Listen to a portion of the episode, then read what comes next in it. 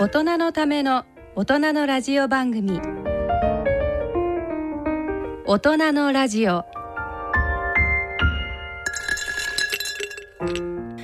ご機嫌いかがでしょうか東京肝臓友の会の米澤敦子です今回は C 型肝炎を克服して患者の声その2と題してお送りしますはい、えー、10月5日のことなんですけれども、えー、と月曜日今週の月曜日なんですが2020年のノーベル生理学医学賞が発表になりましたそしてなんと、まあ、今日のテーマでもあります C 型肝炎のウイルスを発見したという、えー3名の研究者が受賞されました。えーこれはですね、まあ、患者にとっても本当にびっくりしたあり、まあ、喜ばしいいいことなんですけれどもあの実はこの、えーまあ、ウイルスが発見されたのが、えー1989年、まあ、30年ちょっと前になるんですけれども、まあ、それ以前はですね、えー C 型肝炎は、えーそれまでもうすでに発見されていた、えー A 型肝炎と B 型肝炎ではない肝炎ということで非 A 非 B 肝炎というふうに言われてたんですね。でやっぱり当時はもちろんその治療法もありませんし、えーどんどんどんどん進行して肝不全やそれから肝臓がんを何度も繰り返すような、えー患者がまあたくさんいてですね、えー本当にたくさんの患者があー亡くなっていったというような時代だったんですね。で自分の病気が何だかもわからない何なのかもわからない中で、まあ、もちろん治療法もわからないし大変な思いであの暮らされていたあの人たち私たちの先輩にあたる人たちがあ多くいたということでこの、えー C 型肝炎という病名がついたということがものすごく大きなこと私たちにとってもあの大きなことだったんですけれども、えーまあ、C 型肝炎のウイルスの発見というのはもう非常に私たちにとっても、えー素晴らしい、えー出来事ではあるんですが、えー実はまあそこからえーまあ、ウイルスが発見されてそれから、まあ、治療法がたくさん確立されて、えーこの5年6年で、えー出てきた経口剤飲み薬ですね新しい C 型肝炎のお薬というのは副作用もないですし高齢者も、えー治療できる、まあ、素晴らしいお薬という歴史に、えーこの30年でつながっていったということで、えー本当に残念だったのが、えーこ私たちの番組にもお来てくださいました、えーと国立感染症研究所の、えー所所長でいらっしゃいます脇田先生、まあ、時々今コロナの関係でテレビでもお顔を、えー拝見する時があるんですけれども脇田先生がやっぱり、えーえーこの C 型肝炎の治療に関わる大きな研究の成果を出されていて、えーまあ、C 型肝炎の絡みでぜひぜひノーベル賞を取っていただきたかったなというふうに、えー患者も思ってますしそれから、えー関係者、えーと専門医の先生方この番組によく出てくださいます、えー長崎医療センターの八橋先生もものすごく期待をされていてちょっとこれは残念だったなという思いもあります。ということでそれでは大人のラジオ進めてまいります。この番組は野村証券ギリアドサイエンシーズ株式会社アッピー合同会社ほか各社の提供でお送りします。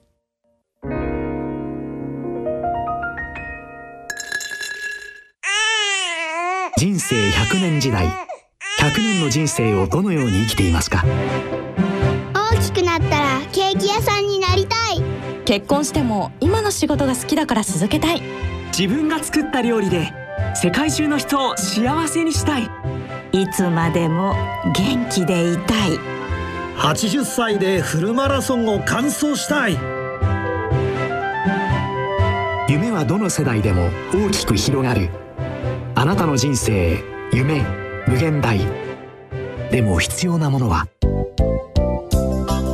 健康家族友人そしてお金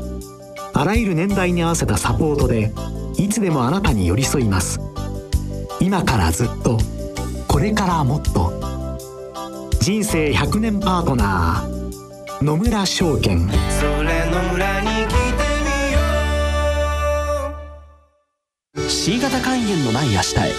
自分は C 型肝炎だけど肝臓の検査値が安定しているから放っておいても大丈夫そう思っていませんか検査値が正常でも肝硬変肝臓がんへ進展する場合があります今は飲み薬のみで治癒を目指せる時代まずは専門のお医者さんに見てもらいましょう C 型肝炎に関するお問い合わせはフリーダイヤル0120-25-1874または C 型肝炎のない足体で検索ギリアド大人のための大人のラジオ今回は C 型肝炎を克服して患者の声その2と題してお送りしますゲストは C 型肝炎治療経験者で、えー船舶の設計やそれから CG クリエイターそれから最近作家デビューもなさった張田康弘さんです張田さんよろしくお願いしますこちらこそよろしくお願いします。はい。えっ、と張田さんは、えー東京肝臓友の会の会員さんでも、えーいらっしゃるんですけれども、えーえー最初にお会いしたのは東京肝臓友の会が主催する、えー医療講演会そうですね。に、はい、えー5年ほど前だったと思うんですけれども、えーいらっしゃって、まあ、その講演会が、えーまあ、治療にその後つながったというふうなあのお話を伺っていますその頃からの、えーお付き合いということになります。えー張田さんまずご出身から伺いたいんですけれども、えー、と張田さんは今現在はお年はおいくつでいらっしゃるんですかねえーっとですね、まもなくあの七十九歳になります。はい、七十九歳、でもとても若く、いやいや、もうすごくお元気そうなありのがとうごでざいま。もう格尺っていうか、本当にすごく、あの、まあ、後でちょっとご紹介しますけれども。えーたくさん運動もなすってるということなので、えー見た目もとても七十九歳とは、えー見えない感じですけれども。お生まれはどちらですか。徳島県です。徳島県のお生まれで、はい。えー、と今おふあとずっと先ほど、えー紹介しましたけれども、えー船の設計等のお仕事をされていたということではい。お家がえっ、とえ、造船きあの木造船のはい造船所をやってました。はい。はいそれはあのたくし徳島県でやそうっでてす。らして、はい。はい。はいでえー、と船には非常に縁があるということで、はいお母様のご実家が、そうです。はいえー江戸時代から続く船大工と、えー、播磨屋というもうえー棟梁だったんですね。はい、屋号の棟梁さんだったと、ということですね。はい、それから、えっ、と、その後、そうすると、は、播磨さんは、まあ、えーお生まれになって。えーどういった、あの、経緯で、船の仕事をなさるんですかね。ね、それで、うんその要するにあの就職する時ですね。はい、まああの三井造船あのあれですよね。えーね試験受けた時に、はい、あなた何がしたいのって言うから、いうん、や私は軍艦が好きではい、軍艦の設計したいと。軍艦の設計。、そうん、とするとまあああの軍艦の設計は防衛庁はでもともとでできてくるからい詳細設計だけだよということで、それでねあの船の一番基本をやるところの設え計えに配属されたんです。なるほど。ええっと、軍艦の設計っていうとちょっと待ってください、えっと、お生まれになったのが1941年ということなので、はいはいこれはもう戦時中そうなといんでうすことですえね。で私がね、はい、あのー生まれたあれなんですよ8日後に真珠湾攻撃って第二次大戦始まったんですよ、日本攻あ撃。そうなんですね。それで21日後にはい戦艦大和が完成してんですよね。はい、で戦艦大和の同期生なんですよ。あ戦艦大和と同じ年に生まれてるってことそうなんです。そうなんですよ。んんで戦艦大和はね3年4ヶ月でその米関西機に攻撃されておおけあの九州沖で沈みました沈んよでしね。まうはいええまあ私はなんかね幸いなことに生きながらえてもうほぼね79歳になりますけど、はいまはあい同期生なんだけど、はいまあそれでまあ戦艦大和にはまあ特別なまあ思い入れがありましてね昔からなね。るほど。でまああのそういう軍艦が過ぎだったもんですから。うんうんうんまあ、えー三井造船でたまたまそういう設計のポジションに行けたもんだから、はいあのずっと船の設計をね約50年間そうですか。じゃあそれ以来、えーずーっとまあ船の設計そうなんに携わっはいはておられて、えー特に何かあれですかね。あのご自分の中のお仕事でこれっていうようなものっていうのは何だかかありらまあすか。のまあ昔はですね、うん自分が設計した船を、うんまあ、手で絵描いてたんですよ。はいはい。でそのうちに、うんコンピュータグラフィクスが、ねはい発展しまして、はいあのーいわゆる昔は大型機じゃないとそういう立体図は描けなかったんですが、はパソコンベースで、はいあのできるそのソフトが、はい売り出されたんですよ、はい 3D の CG のね、はいでそれを私すぐあの会社じゃなくて自分で買いましてえ？ ええそうそうそうえそれはえっ、と三井造船にいた頃にですそかうそうそうへえええ。20年ぐらい前かな、はいはい。やっとそのパソコンが普及しだして、ええでそういう複雑な計算ができるようになってですかはら、いはいあの3次元の図面科学って大変なんですよね。えで2次元からこう立ち上げて、でそれモデルしてさらにそれに色付けするわけですから、はいでこう船動かすとこう反射が全部変わっていきますから、えはい。コンピューターのすごい高速コンピューターというのが書けなかったんですね昔は。ええでそれがパソコンでできるようになったんですよ。書けるようになってでそういうソフトが結構売り出されましてね。へえで普通はかん建築用なんですよ、はいほとんどが。はいで私建築用のを買って、えで船になんとかできないかというんで自分で会社で自分が設計した船を自分で買って、はい もう CG で3次元作って書いてたんです。へえ。そうすると今さっきあった名刺の絵があったでしょ。ああ先ほど名刺をちょっといただいあたあんいですうけ絵ど。がね、はいあの描けるわけですよ。うんあええの萩田さん二次元の図面から三次元を起こして。あこれですええね。でそれを例えばまあ今頃は動画でも動かしてるんでそれをこう動かしてるわけですよ。まあそんなことをいろいろやってましてね、はいまあせっかく手手で描くんだったらあれだと思って、うんうんえーコンピューターで描くようになったんですね。あそれで今手元にあの写真などがたくさんあるんですけれど。これこれなんかすごいでしょ、うんこれエンジン？これエンジン手で描いたんですよこれ。えすごい綺麗ですね。これもこの美しいホーバークラフトもこれ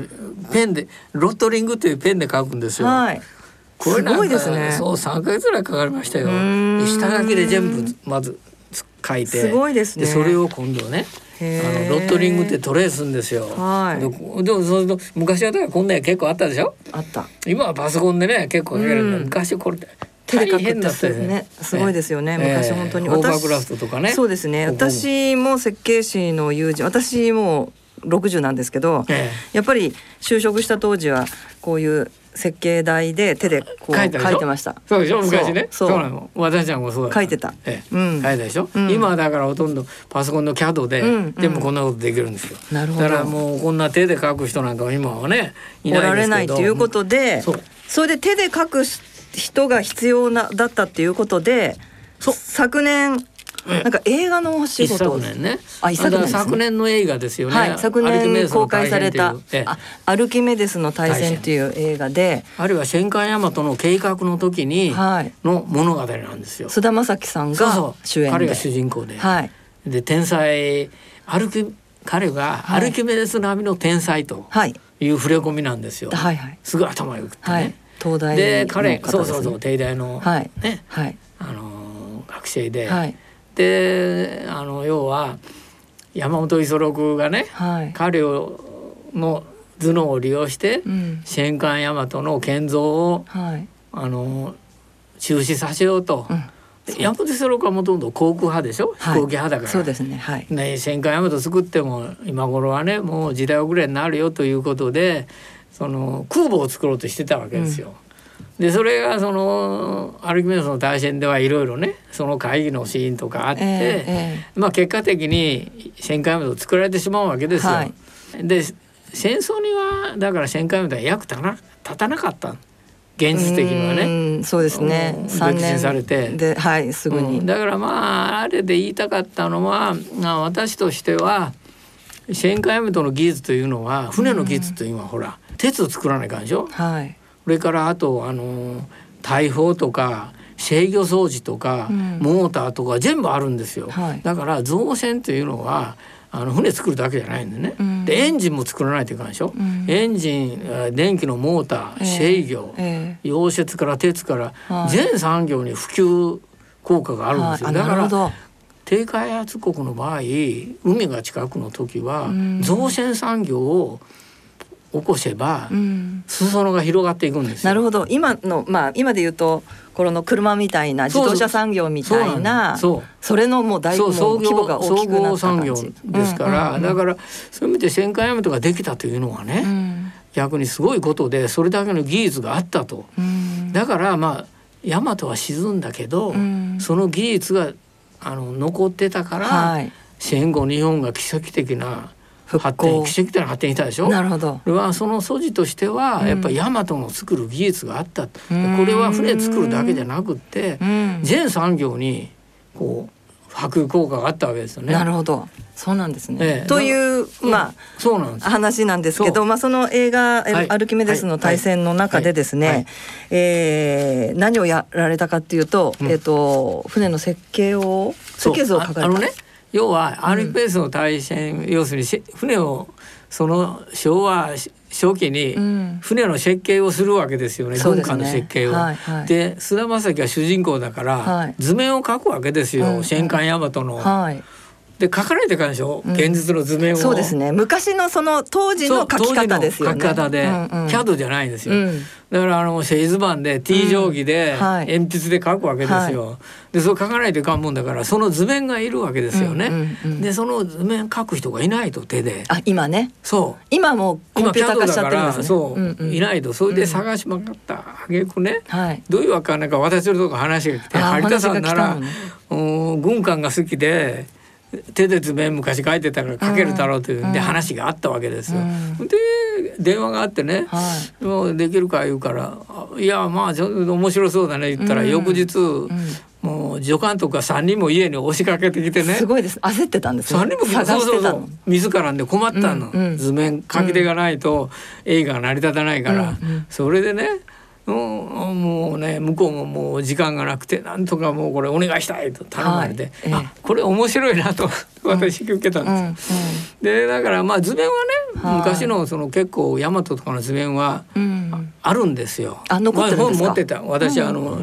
造船学科が出したあの日本鑑定図集というねこんなでかい、はいその大和とか、はい昔の図面のん構造図とかいろんな図面が入ってんですよ。へで私それ持ってたからね。えはいあそれで今度大きい図面いるじゃないですか。はいだからそれをだっていっぱい映画に出てきますよそねうそうジェロックスで、でうん、 A1 まで伸拡ば大し。してたのはいでそれを下敷きにして、はい大和の絵を、まあ、全くそうじゃないからね違うの多少変えながらああ設計図図を面、うん、その図は面を、うんだから78枚描いたかな、い、ええええうん、結構1ヶ月以上かかりましたよ。ああ細かいですうもんん、ね、だってそのあの図面がいるこの図面がいるっていうからあーストーリーの中でで書いてる最中とはかで菅田将暉が書いてる途中もあるわけですから、はい途中からいや結構アップになったりしてましたよねあそうですよね。設計図がえか書いてたでしょ。うんそうあれを全部指導したんですよ。菅田将暉にそうですかこうやって線引くんだとかね、カーブはこうやって書くとか、ねあの定規はこうやって使うんだとか。うんで結構ね、うん彼は飲み込みよくって、うんえやっぱりすごくいい男だったですよ。あそうですか、ええそうですかそうそうなんかあってね私いや有田さんがこの映画に携わったの全然知らないで去年映画見ましたけど、うんなかなかあのー面白いいい映画でいや図面がたくさん出てきて最後に青大きな青図が出てきたりとかそうそうそうなんですそれも書かれたりそうなんですよそうなんですね、ええはいその写真も今手元に あの用意していただいていて菅田将暉さんが、指導してるところはい、そうですね。はいあの衣装を、ええあの着て、これは映画の撮影の、はいそうなのはい、撮影の合間なんですかね。そうはいうんうん、ええそうそう、へえ、そうだったんですそうね。なんですよ。そんな、これはえっ、と撮影でどのぐらい、えー、これね、たあかかの、ってるんですか、一昨年、あ、2年前ですよね。うん、えーちょうどね、絹田撮影所へ正常のね。結構通いましたよ。はいはい。もう2週間ぐらい通ったんかな。あ、そうですか。ええでほら撮影って結構時間かかるでしょ、うん、最初全体を撮ってあとね午後はい。個別のアップをやるんですよ。はいあーはいでもうセットを作ってねあの、たでかい体育館の真っ暗の中にはいね、ええセットを作ってで大体780人がモブでついてんですよ。ああらこのね本当労働集約産業の見本だなと思って見てたんだけど。ーそう、まあ映画作りって多分昔と全然変わってないんでしょうね、きっとそうなんですよでね。要多する分に道具がセットがいるじゃないですかセット作る人から移動する人、はいそれからね面白いのはあの演技しとると汗かくじゃない、たらねわざわざもうあれをガージェ持って行ってあーメイクだ菅み田た将い暉なのねああーの足のとこペッポってやって腕まだあの櫛持って行ってこうやって、ああいうの見てるとね、おおと思いましたね、いやーこう映画作るのも大変だなと思いながら、もう労働集約産業と言ってましたよ。で最近はやっぱりねあの結構あの大変だし、でんあのすぐねもう辞めてしまう人多いって言ってましたみんな夢がなるほどあっていっぱいいるんだ けど現場苦しいし。ああそうですねね、なんかそんなことね、えーだから若いもんが育たんとか言ってましたね。もう多分あれですよねもう8時間労働とかじゃなくってそうな夜んもずっそとうもうだって結構僕は徹夜されたんですねで結局ほら有名俳優集めるでしょでスケジュール合わないからその時にまとめて撮っちゃうから夜中になっちゃうんなでるすほどよ。なるほどでもうあれ撮影っていうのはみんなねケータリングのスタッフも全部あって、はいケータリングのバスでね、はいお食事をそうそううんもう朝昼晩ってね、うんで僕らホテルに泊まるしはいもうほんでみんな一緒ですよ。うんうんでそん結局一人ぐらいだったらね一人ぐらい二人だったらいいんだけど、あんな会議の主任で有名俳優がまとまるじゃない、でスケジュール合わないからで徹夜ですかこうて徹夜に なるうんそうですか77歳ですよその時そうそうなんそうなんそうなんすごいですねねえでね、 はいこ小林克也とね彼とね、私同じ年だったのああそうなんですか撮影の時、はいええ、まあ話はしましたけど、ええええまあでもの人だやっぱり菅田将暉さんとやっぱりあれですよね、江本佑さんとか一番話しましたね。あーはいはいええだっはて撮影時間かかるから、でこう舘ひろしがいるじゃないですか。うんいますねうんへえすごいですうんだからね結構なんかね、うんいい参考になりましたよ 本当ですか面白面白かった。なんかそうですよこんなねの初めてだからね。これずっとね、あのー全くこの映画の仕事をずっとやられてるっていう感じじゃなくてこうちょっとそうなのあのーねあのお手伝いしたっていう感じだからそうそうそうずこれの図面をね、うん書いたっていうちょうどここにこう楽しいあれああれ出されてるでしょこううんそうそうそれね映画でも出てきてねそうそう私すごくこれこれそうそうそうあの重要なシーンじゃないですかこの青図がこう出てくる左右にねそうそうそうそうこれものすごく最後の方でだから監督もだからこの図面が欲しかったんですよ。で私がたまたまいたからねすごいねで書いてそれで監督とも結構ねいろいろいつもあのあれなんですよ。そうですかだから最初自己紹介の時に、はい大和と同期で、はいでね21号大和があれして、うんあのそんな話したらね、うんすぐ覚えてくれてねあそうですか名前を。へーで結構もうだって780人いるわけでしょそうですね結構乗車員もいたし若い。そうですねうんうんでいつもニコニコ張田さんとか言われてあそうそう有田さんってねあそういう私もそういう印象ですすごくいつもあの朗らかでニコニコ まあでもしてらっ得ししゃるますよねそういう意味でね、うん覚えていただいてあのね、うんだからなんかまあきあの楽天家なんですよでいつもニコニコできるから、まあそういう意味 でねいや自分の性格としてはね、はいなんかまああのなんかね良かったかなと思ってますけど、はいはいそんなことで皆に覚えてもらった しそうですかなんかねこんなこと言って申し訳ない いえいえそうそしてですねこれ重要なまたねお話なんですけども、はい今年なんと本を出されてる、はいはいはいこれは講談社のブルーバックスで「日本史サイエンス蒙古襲来秀吉の大返し、はい戦艦大和の謎に迫るうん」というタイトルでそう帯にですね、えー一日に必要なおにぎりは40万個秀吉はなぜ戻れたのか」うんというふうにあります。で裏側にですね蒙古軍は上陸戦に失敗していたとか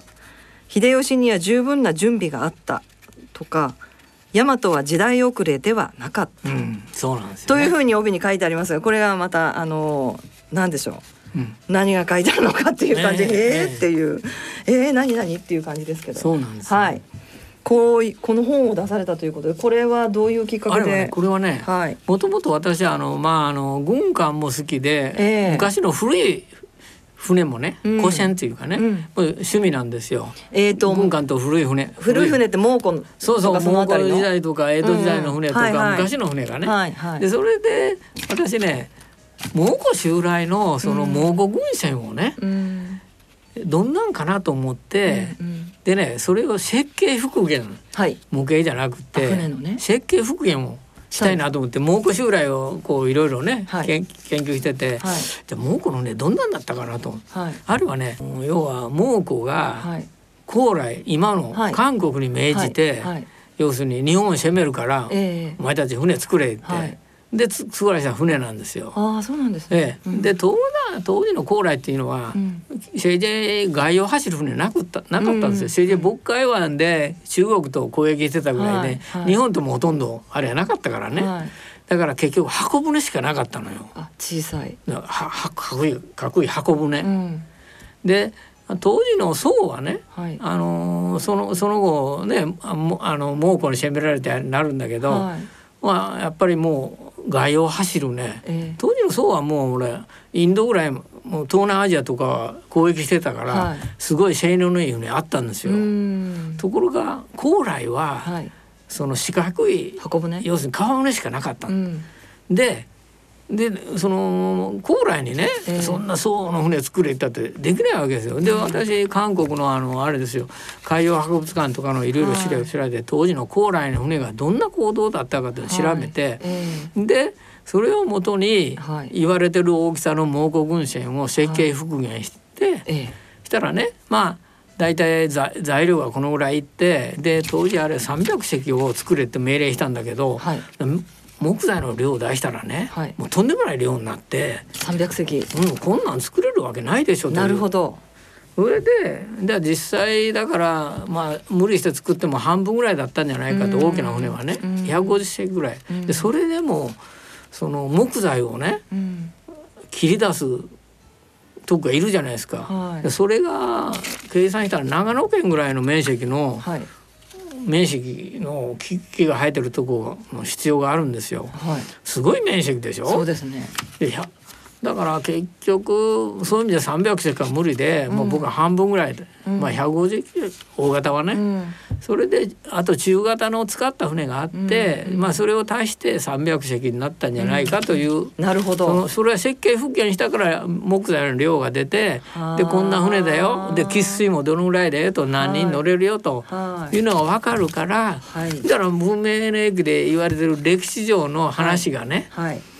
もう違うんじゃないのとだっひてっあくれり返はっちゃこのねう。うん文明の駅はねある日突然博多湾に、うんあの900隻の蒙古軍船が来てそれは実際はね大きな船が300隻で、ええそれに上陸艇と水汲み艇というのを2隻ずつ積んでんですよ。ではいだから、あの900隻になるんね。へえだけどね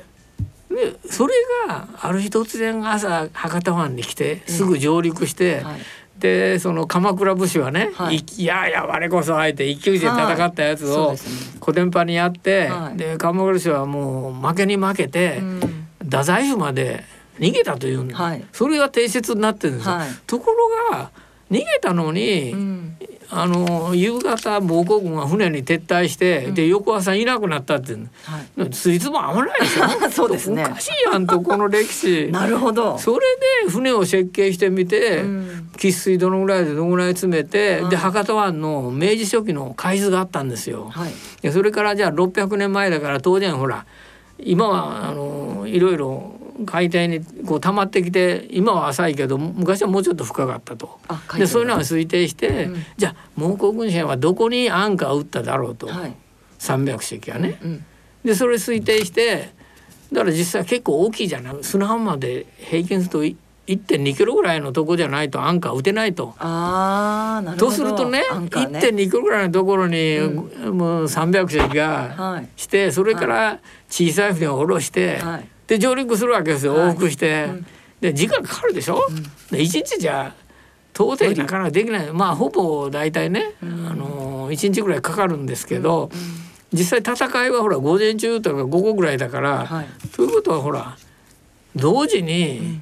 あの大戦力で戦えないわけですよ。そうですねだから築地築地あのし戦力投入っていうのはもう戦争で一番悪いことでしょ。じゃあやられたからバラバラバラバラいく感じそうそうに日本軍と一緒ではいやられたからちょっと出はしいはいはいはていちょっと出して、ん最初からどんどん出してから勝つやつを、はい。でも現在上陸になったらそんなうん。大に大人数の兵士同時に上陸すできないわけですよ、はいだってこんな小さい船一隻でするんだから、そうですねだからそれ考えるとね、んそんなのだからあの大勢の兵士が上陸できるわけないわけですよ、はいで日本武士団が待ち構えてるわけですよ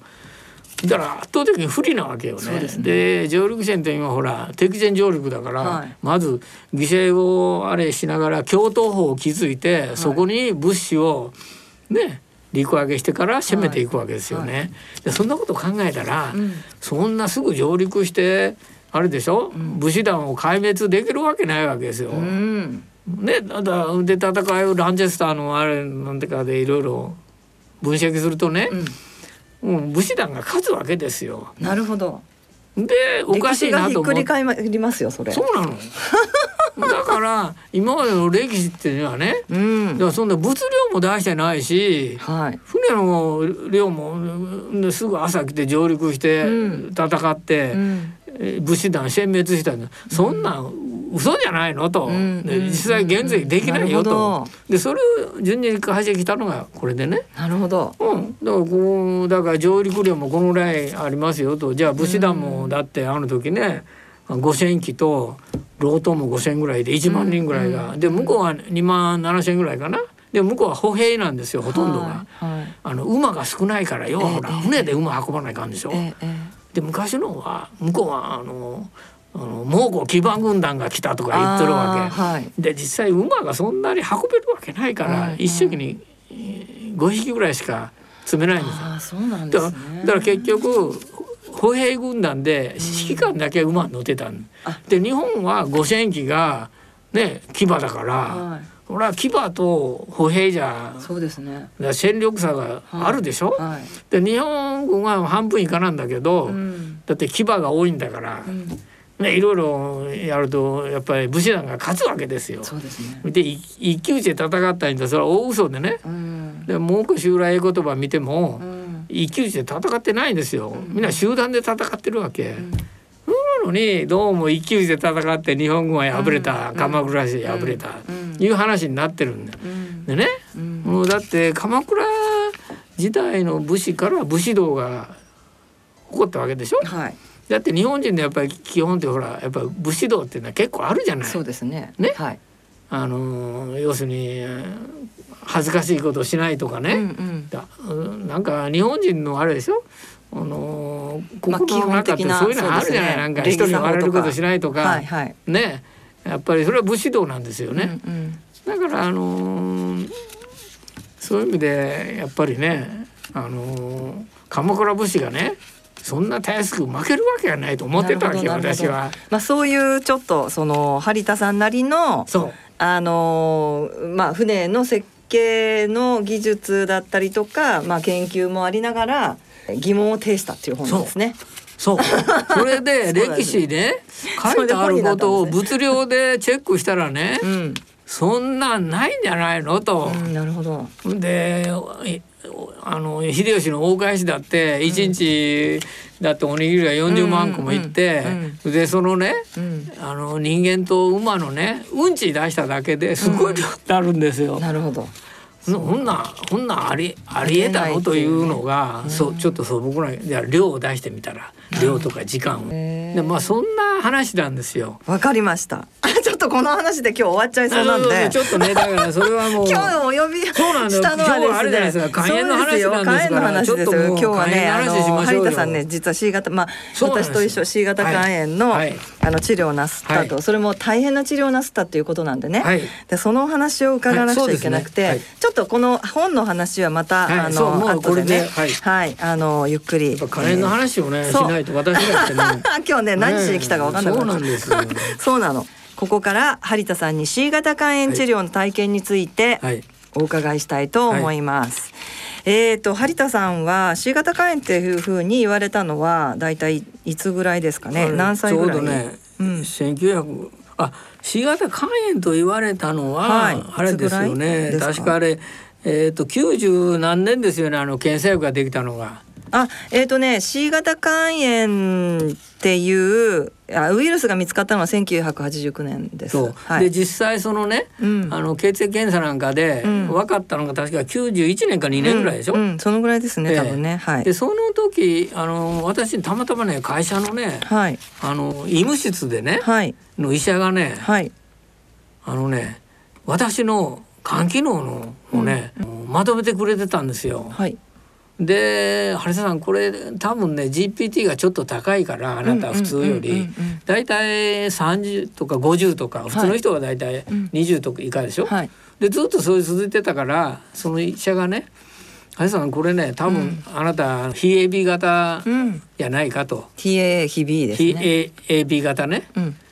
その時 C 型わからなかそうったかそうら。はいそれででねそれでずっとやったんだけどそれで私玉野にまあ工場に転勤になってね本社にいたのが。えっ、とその三井造船のそうそ中うで転勤はいそれでまあ玉野病院で一応ねだからその頃インターフェロンが出たからインターフェロン検討したんだけどまあ、うん玉野には多分ね長いこといないと思ったから、うんインターフェロン言われたんだけどはいしなくってそれで本社へ94年に本社へ帰ったの。はいでで言われたのはね93年にその医務室の医者がねはいでえーあのし調べ調べたらどううんもこの時に C 型肝炎と判明したんですね。あなるほど、うん仕方肝炎って言わでれ B た型の抗体もあったとだかうらん B 型にも感染した。うんでまああの玉野行ったんだけどインインターフェロンやらずにで94年に本社へ帰ってきてはいそれでほらあの病院に受診したんですよ。うんそしたらあのやっぱり 1B 型で、はいあの要は抗ウイルス型ですよ抗ウイルね。スでね治りにくいって言われてるだけどうんうんはい GPT がまあ40とか50だったんで、はい様子見だったんですよ。はい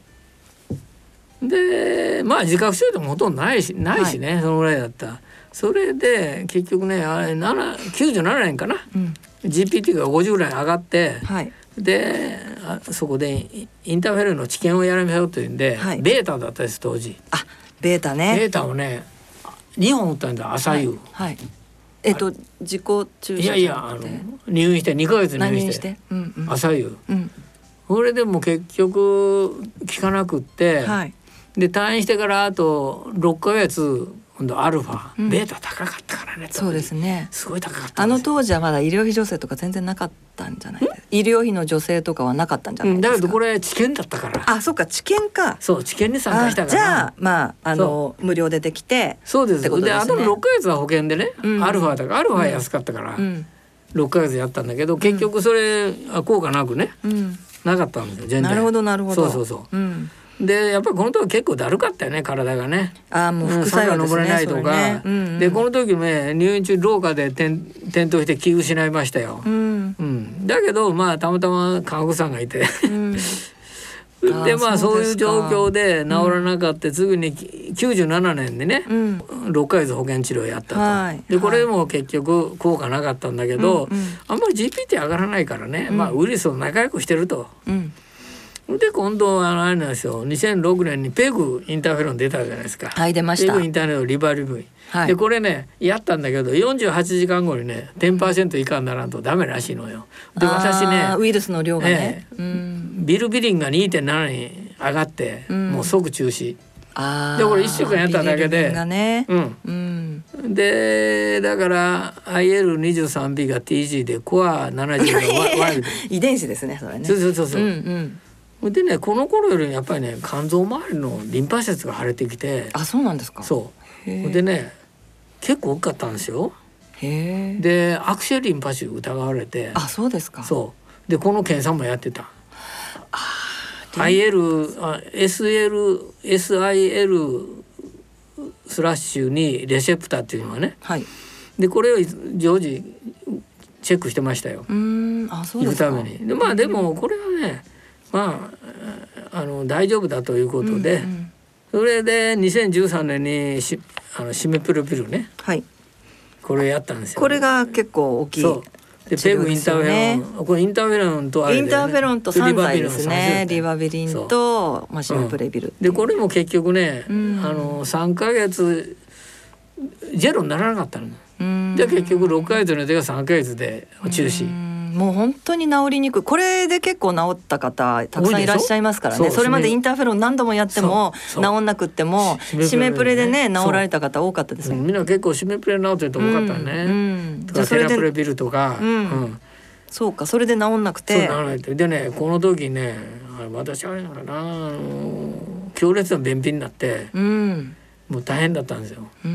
それ以来いまだにダメですよ。あそうですか。うんもう大変そうですか。うんうんうん。でこの時ですよあのそこのコンピラさんの前でそう小鳥にぶっあの倒れなんかていい刺激失ってそうなんですよこのあのラジオ日経の、えー、とスタジオっていうのは、えー、と琴平神社あの虎ノ門にあるある琴平神社の敷地の中にあるんですけれども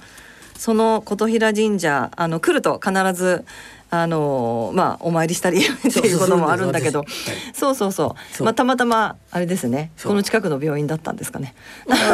そうそうそうです ね。そうねですぐそう担ぎ込まれて、うんえーで神社のところで倒れちゃったんですね。そうそう倒れて意識不明になって、うんで気がついて、うんじゃだから治療中ねねインターフェルの治療中ねそうそそうそううでそれも失敗してまあねね結局効かなかったんですねそう、うんうんいかなかったででもその後その後だからどういう治療で結局ね、うんこの GPT が250ぐらい上がったんだよね、肺管機能がだからね医者も悪くなっちゃってこれはまずいって言うんで、うんうんで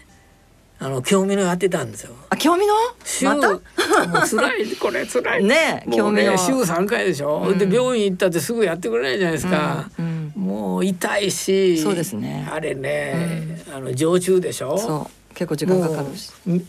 あれ左側なんかもう血管痛くて刺さらないのよ、うんうんいい今もう右だけど、それでもいうんまあまあそんなことでねうんあのーあれですよその後にまたでやっぱりやっぱり、ね、びっくりするようなそうそれでも GPT が250から250ぐらいになったから、うやっんぱりそれは医者もねこれ大変だと思ったんでしょうね、うんそれでほらその頃ほらあのだからアスナが出たあのー当時ですねやっぱりこれは患者もみんな待望のまあドクターもそうですけれど、えー飲み薬ですね。そでうそれまではインターフェロン治療しかなかったんだけれども、まあ、インターフェロンというお薬は非常にその副作用が激しくてで割と年齢の高い方やなんかはあのできなかったんですね副作用が強くて、まあ、張田さんは もう頑張って何度もやってらしたんだけどで、まあ、割と年齢の高い方も治療できるっていうおそうで薬すよがね出ましたね。そええれがのまあ、飲み薬ええでこれは結構副作用はそんなになかったですそようねねやっぱりあの昔のインターフェロンに比べりゃそうですねものすごい高くなりましたよねそうですねこの DAA はねそうですあね。のうん分子標的薬は、はい、はい、DAA っていうお薬そうででそすうねなんですけど、えっ、とこれがまあ、えっとシメプレビルのまあ治療を張田さんはされてるので、あのねちょっと難しいんだけど、そうそうそうえっとですね、その後にその、えーダクルインザスメプラっていうお薬なんですがそれを重ねると、まあ、どうなるかなっていうのが当時はあったんでしょやっぱりあってですね、ううんんそれで、えーやっぱり危険なんじゃないかっていう、あのその後出てくるお薬が飲めなくなるんじゃないかとかもういろんなもう学会がもうい割れて もう大変だった。らしいねだからはいその頃、結局治療は確定してない時って、うんうんまあそういうのがあるんですね、うんだけどほらそうですね僕らそういうことを知らなかったから、うんうんうんあの勧められる前に、うんうんそれはね、うんす信用してますからやりますよね。うんそうですねだからそういういうねあのうんことを僕はあの知らなかったんですよ、うんうんそういう情報も集めてなかったし、うんうんでそれでねあのこれうまいこといかなくなって、まあ、だからだからゼンスベプラ結局やったわけもうですやっよたね。けど結飲んで局これもあれなんですよこれは半年間じゃないですか。これねそうで、ねこれもね途中でうん、一応ジェロになったんですよ。あいや飲んでちるょっと最中に遅め遅めだけどウジイェルロにスがなってでもすぐまた出てきてえっ、あとの飲んでる時にあの検出そうせずになってまたちょっと遅出てめきただったんだけどジェロになって、うんうんだけどこれもね確か2週間か3週間後でうんまた再出検、でこれもだから3ヶ月で中止ああこれ中止なんですね。う。そうで中止した時ね、んたまたま最後の日にうん熱が出てたんですよ。うんでで見てもらったら、うん、あの肺炎になっててうん、これで大変。肺炎になってですぐ最後の時に中止した日に、うん、すぐ入院入院ですね。そう10日間入院してだって副作用じゃないそれと思うけどね。ですよ。うん、ああそうですか。それで結局入院してねでまあ治って、うん結局だからこれも6ヶ月続けなくて3ヶ月なんですよ。で途中で打ち切りになっそう打ち切りになっててしかもおまけに肺炎になったりして肺炎になってそれは大変ですよ。そうじゃあ結局だからそのお薬も効かなかったっていうことですそようね。そういうことなんですよ大体そのお薬はえっ、とまあ初回の治療の方は85%以上がそ効うそうですくねって言われていて、なるんそうですねでも治らなかった人が後で聞いたら大変だとそうななんんですかその耐性ウイルスできてねそういう話を後で聞きました。うん、そうですね。で、そのえっ、と後の治療になるんですがそう、えっ、とそこで東京肝臓友の会がそうなんです関わってそくるんれですかでね。ね私もね、あのーまああのよくその辺の事情をねうん知らなかったわけですよ。それでなんかの表紙にねなんかその会のことを知ってね、うんなんかセミナーがあったからうん出席したんねです医よ。療講演会がね。というねいろんな情報を得たんですよそれでだから私思うのはいかにね自分がうんそういう情報に疎かったんかなうんうんだからやっぱり治療が確定てない時っていろんな治療法ありますよね、うん病院もそれぞれうん方針があるし、そうですねどの製薬者使うとかあるじゃないですか。うんだからじゃあじ自分に本当の最適な治療がねはい。なされているかどうかっていうのは、うんやっぱりそのいろいろし自分が自分の足で調べないと、うんそのまま鵜呑みにしてたら分からなかったっていう はい。ことをだからそういう意味で私 ね肝臓友の会のね皆さんにももう、本当感謝してる んですよ。そうありがとうございいやます。本当にあのそういうお話はすごくたくさんいただいていて、あそうですかはい、解放を読んで勉強して本当に良かったっていうっいや私も本当そのていう、え えそうないなんですよ。ていうだから話いかに自分がまあ無知だったかというね、うんことをちょっと本当ね、うん思ってまして、ううんん、いやーだからね逆にし知り合えてよかったかなと、うんまあでもねなかなかご自分のその主治医の先生だったり病院だったりはねそうでうんそれも信用してそうですそれで治療に進んでいくわけですからそうねうんそれをちょっと疑いを持つっていうのはすごく難しいとは思いますけれどただやっぱからり私は失敗したから結局ねちょそっと違うじゃないのというのがちょっ そうと、だよねまあそういうまそうですよね。あ感じたわけです。そうですよねうんはい、でもね結局は、まあえー、とその治療がダメで、えーその後うん病院を変わられるんですかね。だからそのね肝炎にいわゆる患者の皆さんからいろいろ話聞いてうね、んでいろいろそうですね言われてうう,、ん、で病院変わったんですね。んそれは良かったと思いますよやっぱり。うんで病院変わってその後治療そうですねはどういうふうになりましだたかかね。らやっぱり代謝ウイルスをいろいろ調べたらそう大変なウイルス耐性そうがあそっういたんでろすいろね。ねあれハリタさんのデータはねよく学会で見ます私。 そうでしょ。こんなに変わっあのこんなひどいのこんがなでひどいきて体ると制がいいういね。うんすごいよね。みんなびっり。くりしますよ。そうでしょ。はい。えこんな治療してる。そうなんですよ。体制がね調べたら ちょっと本当に全国でもあの珍しいですよ非常に少ないそうだからあれじゃないですかその体制ができちゃって。最初のそのねうん、要するにこの新薬の治療の時もあれじゃないですか失敗したわけですよそうでだすかねらこれでだからあれですよ私あれでしょだから何回治療した7回目になるんですよあとインターフェロンからそうそ数えて。そうそうです数えるとうん。う、えーとそれで、 7回目になるんですから、うん、うん病院変わられて、はい治験をやられたんですね。そうなんですよ、うん、でそ新の薬の治治験験がちょっとうまくいかなくてそれも失敗したんですそれはなんでかっていうとやっぱり P の32のびっくりするぐらいらいの体制ができちゃってたからなんですよね。うん、ええうんそれで結局治験ダメだったんだけそうど、えっ、と最終的にじゃあどういう治だから療をされたんですか、ね。治験は3ヶ月だったんですよね、うんだから多分そその主治医の先生はね、うん多分これ6ヶ月やればうんいけるんじゃないかというね、うんあのーうんあるは持ってたみたいそうですね。で治験は3ヶ月だったからこれもうしょうがないと、うんね、で案の定でまあこれが認可されたらうん6ヶ月できるんでうんいいんじゃないかなという,、そうですねは大体、はいあの聞いてました。うん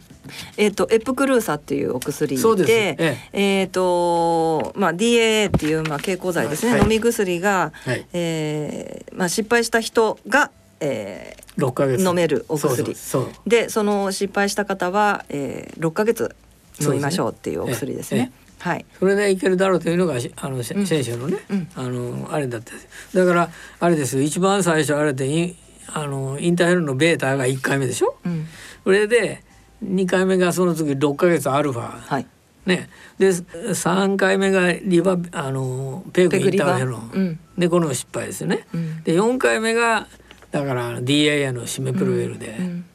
で5回目がダグラスだからさで6回目が知見でそのエププロデューサ ーのプロデューサーの3ヶ月試治験験ででこれも失敗した。はいね、それで7回目がエクスプルーサエクスプルーーサをの半年ややっっててやっと治りましたと、うんうんでもあれですよねエクスプルーサはやっぱりねほとんど副作用なかったですエねプクルーサねこれ楽だったですよ、うんいやこんなんでね、うん治るんだったらいやこりゃねすごいなと思って、あそうええだからそういう意味でね、うんなんかまだやられてない方と副作用もほとんどないしそうですねあのー一回失敗してもこの薬半年でねそうそうなんで副す作用ほとんどなくて治るっていうことなだのかでら結局私7回目でやっと治ったとうんいうことなんですよね。すごいですねえらい私あねの何がすごいかっていうとね、まあこういうことを言うと大変失礼かもしれないんですけど、年齢 うん、あえだって結局まあ70歳過ぎてもインターフェロンやってますからまやってますよねあ、う、うんんそれでシメプレだって結構な年齢だったじゃないですかシメプレビルはインターフェロンと一緒にそうそうあだのね使うお薬なのでね、でだからまあ飲み薬は比較的副作用はないうんなでいですすけね。どもう楽ですよ。うん、ただやっぱりいろいろご自分で、うんあの調べたり、まあ、おうん勉強もたくさんなすって、それで、ね、次の治療次うのん治療て言て、それはやっぱりね、うんやっぱり自分一人じゃあれだから結局ほら友の会の会の仲間ですよ、はいい、ろんな情報皆さは、んね彼らと僕らね、うんいろいろ話するようになってね、うんやっぱりさすがのあのエクスプルーサ3回の時はちょっと。あのエププルー DA サのね時うんも落ち込みましたよ、うんでね吉田さんがね、うんあのあの方はねすごいね、うんいろんな格言をねあすご言うんいですか持ってるわけ。本当ですかでねいつ もね私ねそうなんですか彼だから一番嫌だね、うんあれ一つなんですよほら仕事と病気の付き合い方って間あるじゃないですか。うんでね彼はねまずねあの人事を尽くして天命を待つ、はいはい、ねうんいわいわゆる英語で言うと「do はベストですよね。うんうんでね2番目がね「うん我ことにおいては後悔せず」これはい宮本武蔵の格言あなんあですよ。そうなんですねへえドーンとリグレットですよね。うんそれからね3番目がまたすごいんですよ。うんポジティブ思考と感謝の眼鏡なうんん、でなすんでしょう感謝の眼鏡やっぱり感謝しないといかんとうんうん、全てのことにね、はい、自分がこう今おるっていうのはやっぱりうん、もう奇跡的なあれでこう来てるわけだからはい、でねやっぱりポジティブに考えなさいと、うん、ねまあ「ドントビハインド」っていうよねあの、要するに前へ出ろってん「ドントビハインドね」でアンダーの「サンクス」というかね、はい要するに感謝しなさいと。はいで彼はね私この3つが非常に気に入ってねあこそうれです私かのね人生訓座右の銘そう、うんえースキーに行ったりね、うんなんか世お友界達でで一す緒ねに飲みに行ったりあの選手も一緒に入れてね、はい水上先生、えーだから結構いい中で、だからそういう意味でね私このね3つの科学圏はいここれれが、ねあこれで結構ねはい落ち込んだ時もねあー助結かり構ました大変なんですよね治療ねそうなんですうよ、ん、そうなんですよでやねっぱりこれだけ繰り返されてると特にインターフェロンもな何度もやってらっしゃるとやっぱり相当なダメージだと思うんですね。だからお仕事されながらおそらくインターフェロン治療も続けられたりとかしてたと思うので、あのーすごく大変だったと思う、うん、でも本当に良かったですね私いや有田さんいやが本当ね、うん、あのウイルスそう排除されたっていうのはもうずっと気になってたの ありがでとうございますいやいや本当に良かったとそう思っみんなて言われますもんでしょええどうしたどうしたって言われますよね。うんううんんねえ、うんこんなやいいやみんな心配してたもんね大変ウイルスがいたのがそうねよかったいよ。やだからやっぱり皆さんに出会えてね、自分が両方集めていろんなとこをしうて、ん結果的にね、うんやっぱりあそういう意味でやっぱり情報を集めて、やっぱりの仲間とのね、だからそういう意味であの肝臓友の会ありがねとう非ございま常す。にも うね今日私いっぱい持ち上げてもらえる。うん非常にあのその情 報で値打ちあるなと、やっぱり一人で考えてるたってあるじゃないですか。そうですね。やっぱりね仲間の情報とか、それでウイルスを排除されたということなんですけれども、今そのウイルス排除されてねどういうふうに感じてらっしゃるかっていうことをちょっと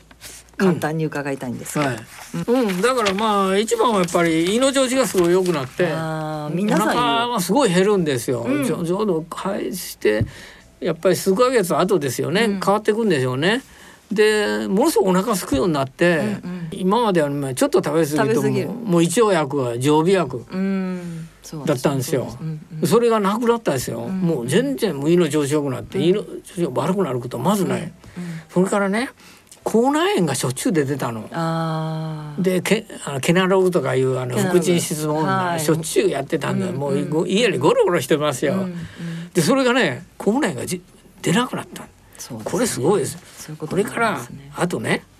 喉が弱くって、うんもう大体ほら鼻が悪いから、はい夜口開けて寝るんで、うんうんそれともう朝喉痛くなってそうで、ですねそのまま咽頭炎になって、うんでもう医者行って、でこひどい時は抗生剤ステロイドまで飲まないと治らないんですよ、はいうん私の場合、はいそれがあって毎年必ずねそういうことやってたから、うんうんそれがうんなんかね鼻も良くなったここも調子良くなって。あーそうですか喉痛くならないのよで,、で治ってから咽頭炎一回もなってないあそうですやかっぱりあれじゃないのなんか関係あるかもしれないですねウイルス関係あるんじゃなういかと思いんます、いやそれはね因果関係はねはっきりしないんですけどしないんだけどしないんだけどうん結構いろんなことがありますいろんなことがそうでしょ体調改善こういうのはちゃんと全部こう検証してたら結構わかるかもしれないよね、だからね今まで龍角散とかね、はい喉噴霧薬、うんはいもう常備薬ですよ、うんうんうんでそれがいらなくなったっていうのがすごい、すごいですねうん、それは本当に素晴らしいですだからやっぱりこんなにあれあったんじゃないのね影響がウイルスいてだと思いますけどねねえうんいや結構いらっしゃいますよそうでしょ、はいでそれだけこうあんだからいろいろあれ調べてたら面白いと思うよねそうですね誰も調べてくれないんだけどうん調べてくれたらいいなとは思いますけどまあでも治りゃいいだろうっていうまあまあそれはね そういうことだと思いますややおかげで ね本当すごいもうはい体調はいいし、うんもうよかったもうバリバリですよそうですか。わ、ねえかりました。ありがとうございます。だから本当ねあのいや本当まだ治療してない人がいるなんて、ん僕は信じられないそうそでう。だからね、治療本当に進んでほ副しい作と用も思ないいまのすにねね。はい、そう思います。ぜひぜひあの治療まだやってらっしゃらない方とか、あの、そうで特すねにえっ、と年齢がいってしまってちょっと治療どうしようかしらとか迷われてる方おいいらっおしゃるられるからね。そのそういう方たちもぜひぜひあの治療に進んでいただいたらなというふうに思います。うんはい。でははこいこで音楽をお聴きいただきましょう、張田さんからのリクエストで杉本雅人の我もこうですこの杉本雅人さんの我もこうっていうのは私は存じ上げなかったんですけどどういうお歌、やっぱりねあのー男にとって母親ってやっぱり特別な存在でしょ、ええこれはね、ええ我もこっていうのは、うん自分がそのほら母親は一人で生活してるわけですよ。はいで自分は当然ね、うんあの会社勤めで、うん当然もう結婚もして、うんところが母親一人でしょ、ご実家でお一人でそう実生家で活一して人らっしゃるで住んでるわけですよね。うんうんで母親が亡くなって、母親の墓参りに行く歌なんですよ。ああそういう歌なんですねでそうそう、んんそれで、うんそのこうマッチをするんだけどあの山おろしが吹いてなかなかつかないと、うんマッチででねねその線香に火をつけようとするんだよね、うんマ母ッチで親ねの墓の前で。はいでその時にこう彼は思うわけですよ。うんそのなんではあのその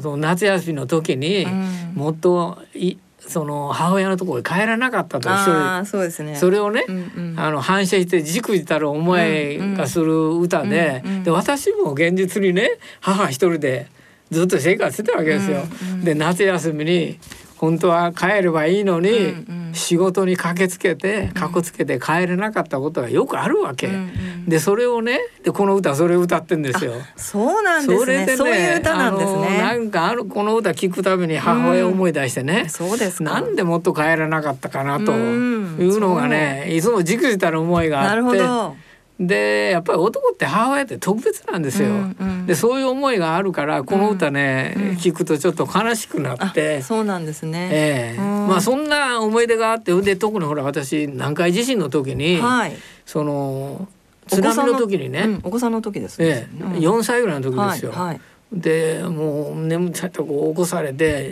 逃げるわけですよ、うんうん家逃げる津波来る、うんうんでね川の川が水引いたぞーっと外が、はいで津波だぞーって言う、はいで母親に私溺れて、はい母親はあと兄と兄を2はい人連れてね、ええで逃げたんですよ、はいだから逃げたらすぐ津波来て、はいで母親のあの腰まで津波来たんですよ。ああそでれは大小変さいそのね、あうんたまたま路地だったからうんうん流されなくって、でその時私ね足が濡れたわけですよ。であそおぶわれてたのそうおぶわれてたからあー足足がねがねはいはいでね冷たかったのうんいまだに記憶あるんだあその冷たさがねそうでそれがねあっていやうん母親でねあの逃げて、まあ、助かったわけですよ、でそれが非常に強烈にあってなるほどでこのね我もこ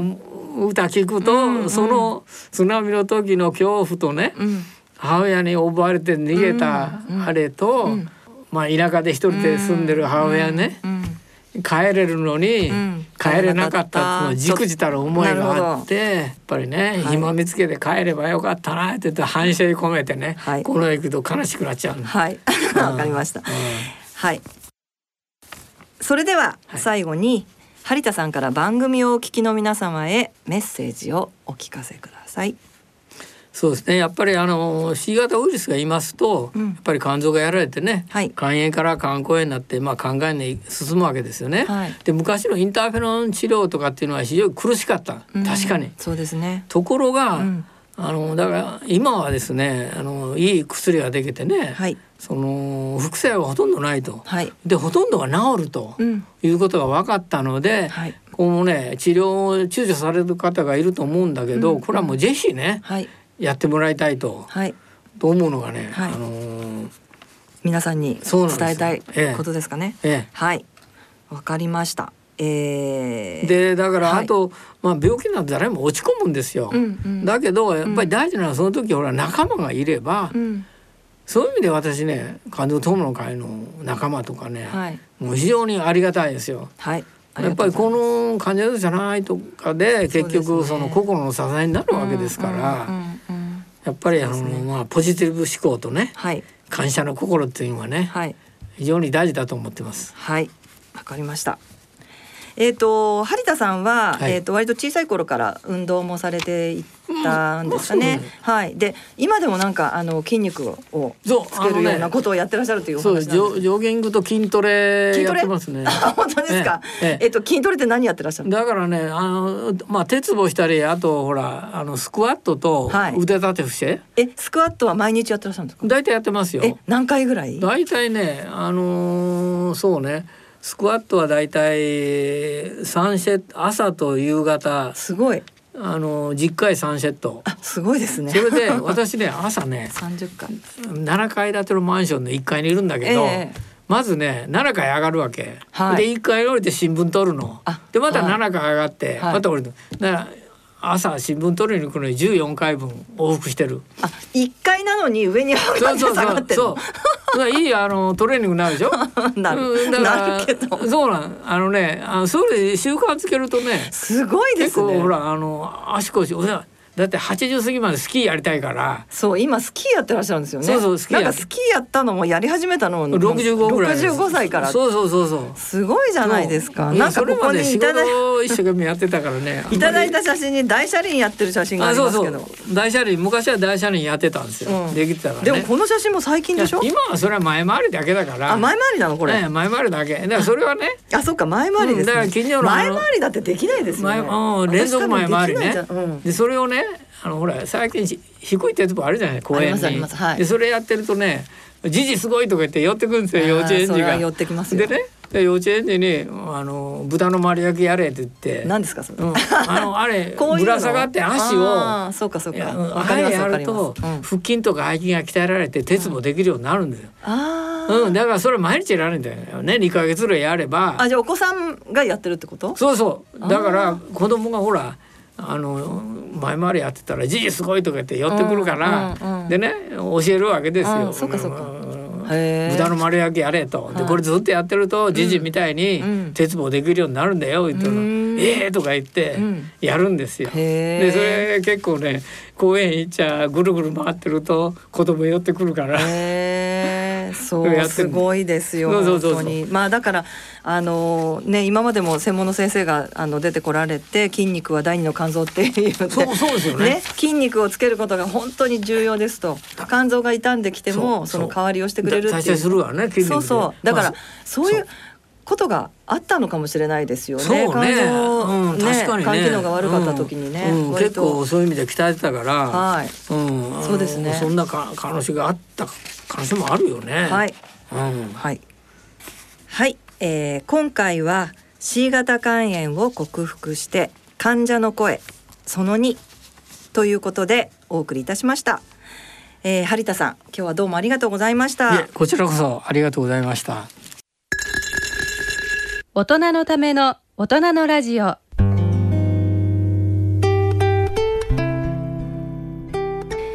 今回の大人のラジオはいかがでしたでしょうか、えー今回も前回に引き続きまして C 型肝炎の、えー治療経験者ということで、えー患者に出ていただきました患者さんに出ていただいたんですけれども、えー、張田さんえー、張田さんが出版されたあー本のお話を少し触れたんですけれどもまた、えーご紹介しますねきちんと、えー日本史サイエンスというタイトルです。えーっと講談社ブルーバックスという、えー本でこれがまあ出たばかりなんですけれども、えー、張田康弘さんが、えー書いておられます。えっとですねすごく人気があってでまあ増刷をしているということです。ちょっとあの本屋さんに行って興味のある方は見ていただいたらいいかなと思います。えー、良ければ、えー買っていただいたらありがたいです。えー、張田さんですけれども、えー今日ご紹介しましたように、あのーまあ、えー船の設計をずっとなすってたり、まあえーお仕事をしながらインターフェロン治療をずっと続けてえーこ、られてで、えーまあ、お仕事を辞めた後も、まあ、先ほどあのお話があったように、まあ、英語のおはお仕事だったりとか、えーあるいは、えーご紹介した、えー本を書かれたりとかっていうことも、えーされていてまた、あのー運動も大好きなので、まあ、筋肉も、あのーお会いすると分かると思うんですけれども本当に、えー無駄のないあの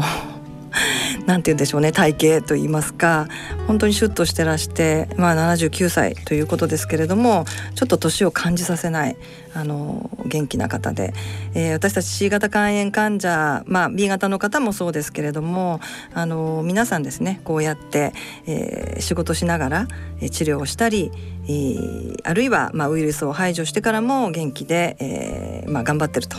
いうような方がたくさんおられます。番組では疑問質問ご意見ご感想をお待ちしています宛先です郵便の方は郵便番号105-8565ラジオ日経大人のラジオ係まであるいはラジオ日経大人のラジオの番組ホームページからの投稿もお待ちしていますそれではお時間となりましたご案内は私米澤敦子でしたこの番組は野村証券ギリアドサイエンシーズ株式会社アッピー合同会社他各社の提供でお送りしました。